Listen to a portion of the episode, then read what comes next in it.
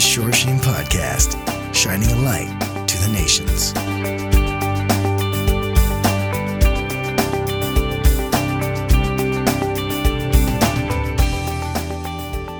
Shalom, everybody. I'm Bill Cloud. I want to welcome you to this week's Torah Tidbit. In this week's Tidbit, it's going to be taken from the Torah portion that is called Teruma. And Teruma is the Hebrew word for contributions. And in this Torah portion, it's going to focus on all the different preparations for the Mishkan, which is the Hebrew word for tabernacle. What we're going to do is take a look at a very important concept that is connected to the tabernacle, and that is to us as believers, that concept is that we are temples of the Holy Spirit. That's what we are supposed to be, or how we're supposed to live our lives. Now, the book Exodus, or the Hebrew name Shemot, it's known in rabbinical literature as the book of redemption. But this Torah portion is going to demonstrate to us that redemption was a lot more than just being released from Egyptian bondage. It was even more than just going to the mountain, that is Mount Sinai. It was about attaining a spiritual level whereby God could dwell, or shall we say, tabernacle among us.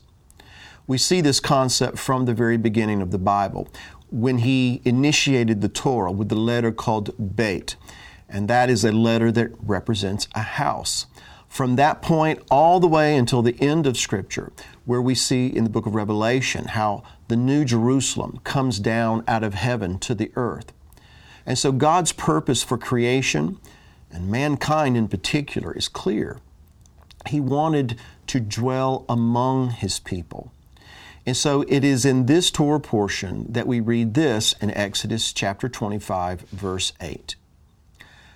And let them make me a sanctuary. That word is mikdash. Let them make me a sanctuary that I may dwell among them. That phrase there that it says dwell among them, in Hebrew is the term shchanti, and it's derived from the Hebrew root word shachan, which means to dwell in. A derivative of this word is one that you're familiar with. It's pronounced shkina, or you've probably heard it shekinah. A word that, by the way, does not mean glory, even though popular opinion says it does. It actually refers to the indwelling presence of God. And so, consequently, the verse that we just read here in Exodus 25 could be rendered Let them build me a sanctuary that I might dwell in them. But for that to happen, we have to go through the process of redemption. Of course, first, there is the deliverance from Egypt, or in our case, the bondage of sin. Then we must go to the mountain that He may teach us His ways, that we learn to distinguish between clean and unclean, between holy and profane. Then we see that He will dwell among us. Thus, this particular portion is dedicated to the preparations of the Mishkan or the tabernacle, or we could even say more literally, dwelling place. I want you to notice the word Mishkan. It comes from the same root word, shachan, that means to dwell in. So, embedded within the word Mishkan is the purpose of the Mishkan, and that is that the Creator might dwell among, or shall we say more literally, in His people. And this is very important for you and I to embrace, considering that we, as His people, are to be considered temples of the Holy Spirit. As Paul tells us in 1 Corinthians chapter 6, beginning at verse 19, he says, Do you not know that your body is the temple of the Holy Spirit who is in you, whom you have from God, and you are not your own? For you were bought at a price. Therefore, glorify God in your body and in your spirit, which are God's. So, as we said earlier, redemption, it's a process. It doesn't all culminate overnight. And that process is, and part of that process, whereby God could dwell among His people, required that His people get involved. And so in our Torah portion, their involvement was they had to contribute to the building of the sanctuary by bringing their teruma, or their portion or their contribution, their offering, whatever word you'd like to use there. And that word teruma comes from a root word that means to uplift or something that is lifted off or separated. So the idea here is that it indicates the components of the Mishkan were constructed of those possessions that the people of Israel had separated and lifted to a higher purpose. So, likewise, we are instructed and we are encouraged to bring what we possessed, possess, and, if you will, lift it and separate it for a higher purpose. That is to say, all of our faculties and all of our abilities are supposed to be dedicated to God's use and to His purpose.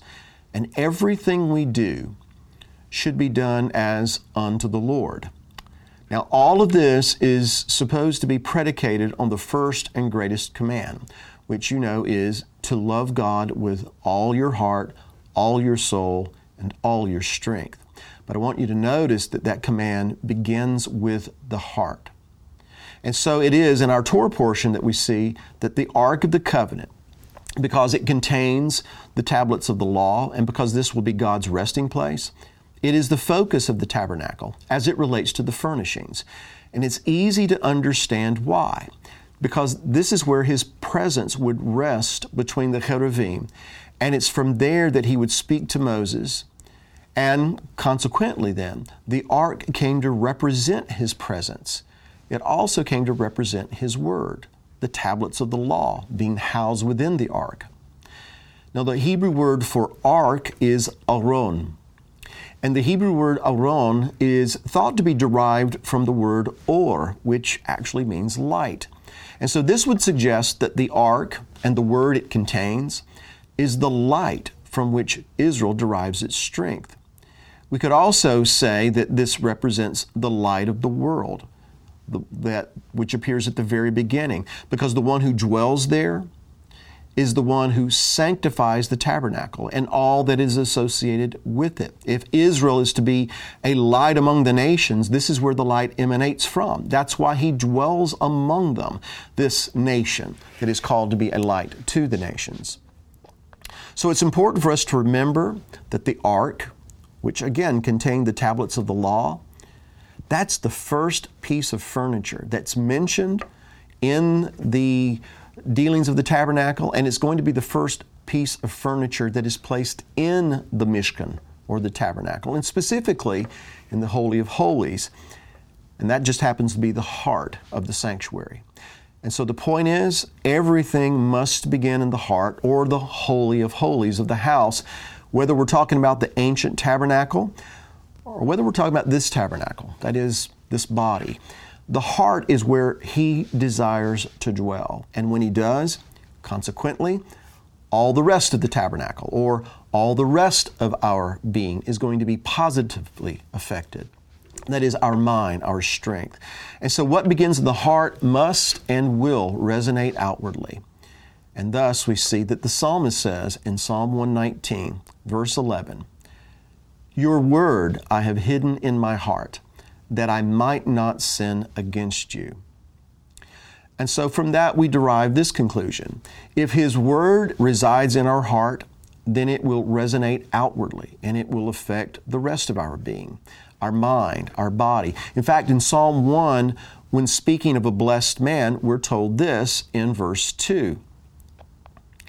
His delight is in the law or the Torah of the Lord, and in His Torah or His law he meditates day and night. In, other words, because he has hidden God's word or God's Torah, his law, if you will, in his heart, he now meditates upon it in his mind. It moves from his heart to his mind, in other words. And then those things that we meditate upon, those are the things that we will eventually manifest outwardly, that is, in our body, in our strength. So again, when God's presence and His Word resides in our heart, the Holy of Holies, if you'll allow me, it's going to permeate our mind, our consciousness, and then it's going to be expressed in our actions, where we go, what we do, what we eat, what we don't eat.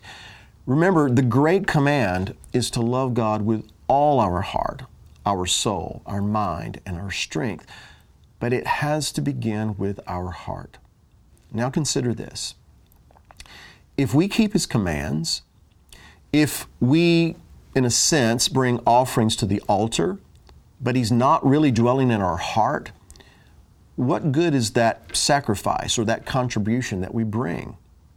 Because offerings were not the primary purpose of the sanctuary.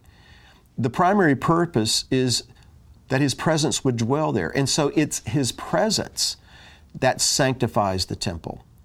Without His presence, the tabernacle would simply be a tent. Without His presence in our lives, what is seen outwardly in my life is only going to be religion. And so this point is also demonstrated by looking at the Ark of the Covenant. Because as we know, the Ark of the Covenant was overlaid within and without with gold, symbolizing, at least to me, that what is on the inside must be on the outside. And what is on the outside should truly reflect what is on the inside. In other words, to appear pure on the outside, but not be pure of heart and mind on the inside, is equivalent to a hypocrite. In rabbinical literature, this would be called a pig's foot. Because if you were to observe a pig lying on its side outwardly, a pig appears to meet the qualifications of being clean and kosher. It has a cloven hoof. But were we to inspect the pig inwardly, because it does not chew its cud, it would be disqualified from being clean. So the point is, God wants to reside in our heart, on the inside. And that's why truth is supposed to dwell in the inward parts. The ark was God's throne on this earth. And so His Word and His presence must be enthroned on our hearts because that's the Holy of Holy of this tabernacle. And so if He dwells inside my heart, the body is going to feel the effects. He is going to be the Lord of my life in every way. And only then can our tabernacle truly function in the way that He has ordained. Only if He dwells within can we hope to realize our redemption. The redemptive process begins with our release from the bondage of sin that is, being born again of the incorruptible seed that is the Messiah. And then it progresses as we learn to walk according to His ways, according to His commandments, and then to begin to implement these in our lives. And through this process, we are being conformed to the image of the Son of God. And because God so desired to have a house wherein He could dwell among His people, he was so committed to this, here's what he did that he sent his son, and the Word became flesh and dwelt. Or let's substitute this even better word he tabernacled among us. And so, because he was so committed to this, it is only fitting that we submit ourselves to his will and allow him to dwell in us and work through us and fulfill our duty to be the temples of the Holy Spirit. That's the Torah tidbit for this week. I hope that you were blessed. Until next time, Shalom. Like what you're hearing? Become a Bill Cloud Premium Partner to watch or listen to hundreds of hours of teachings and resources on demand. Go to BillCloud.com slash subscribe to start watching today.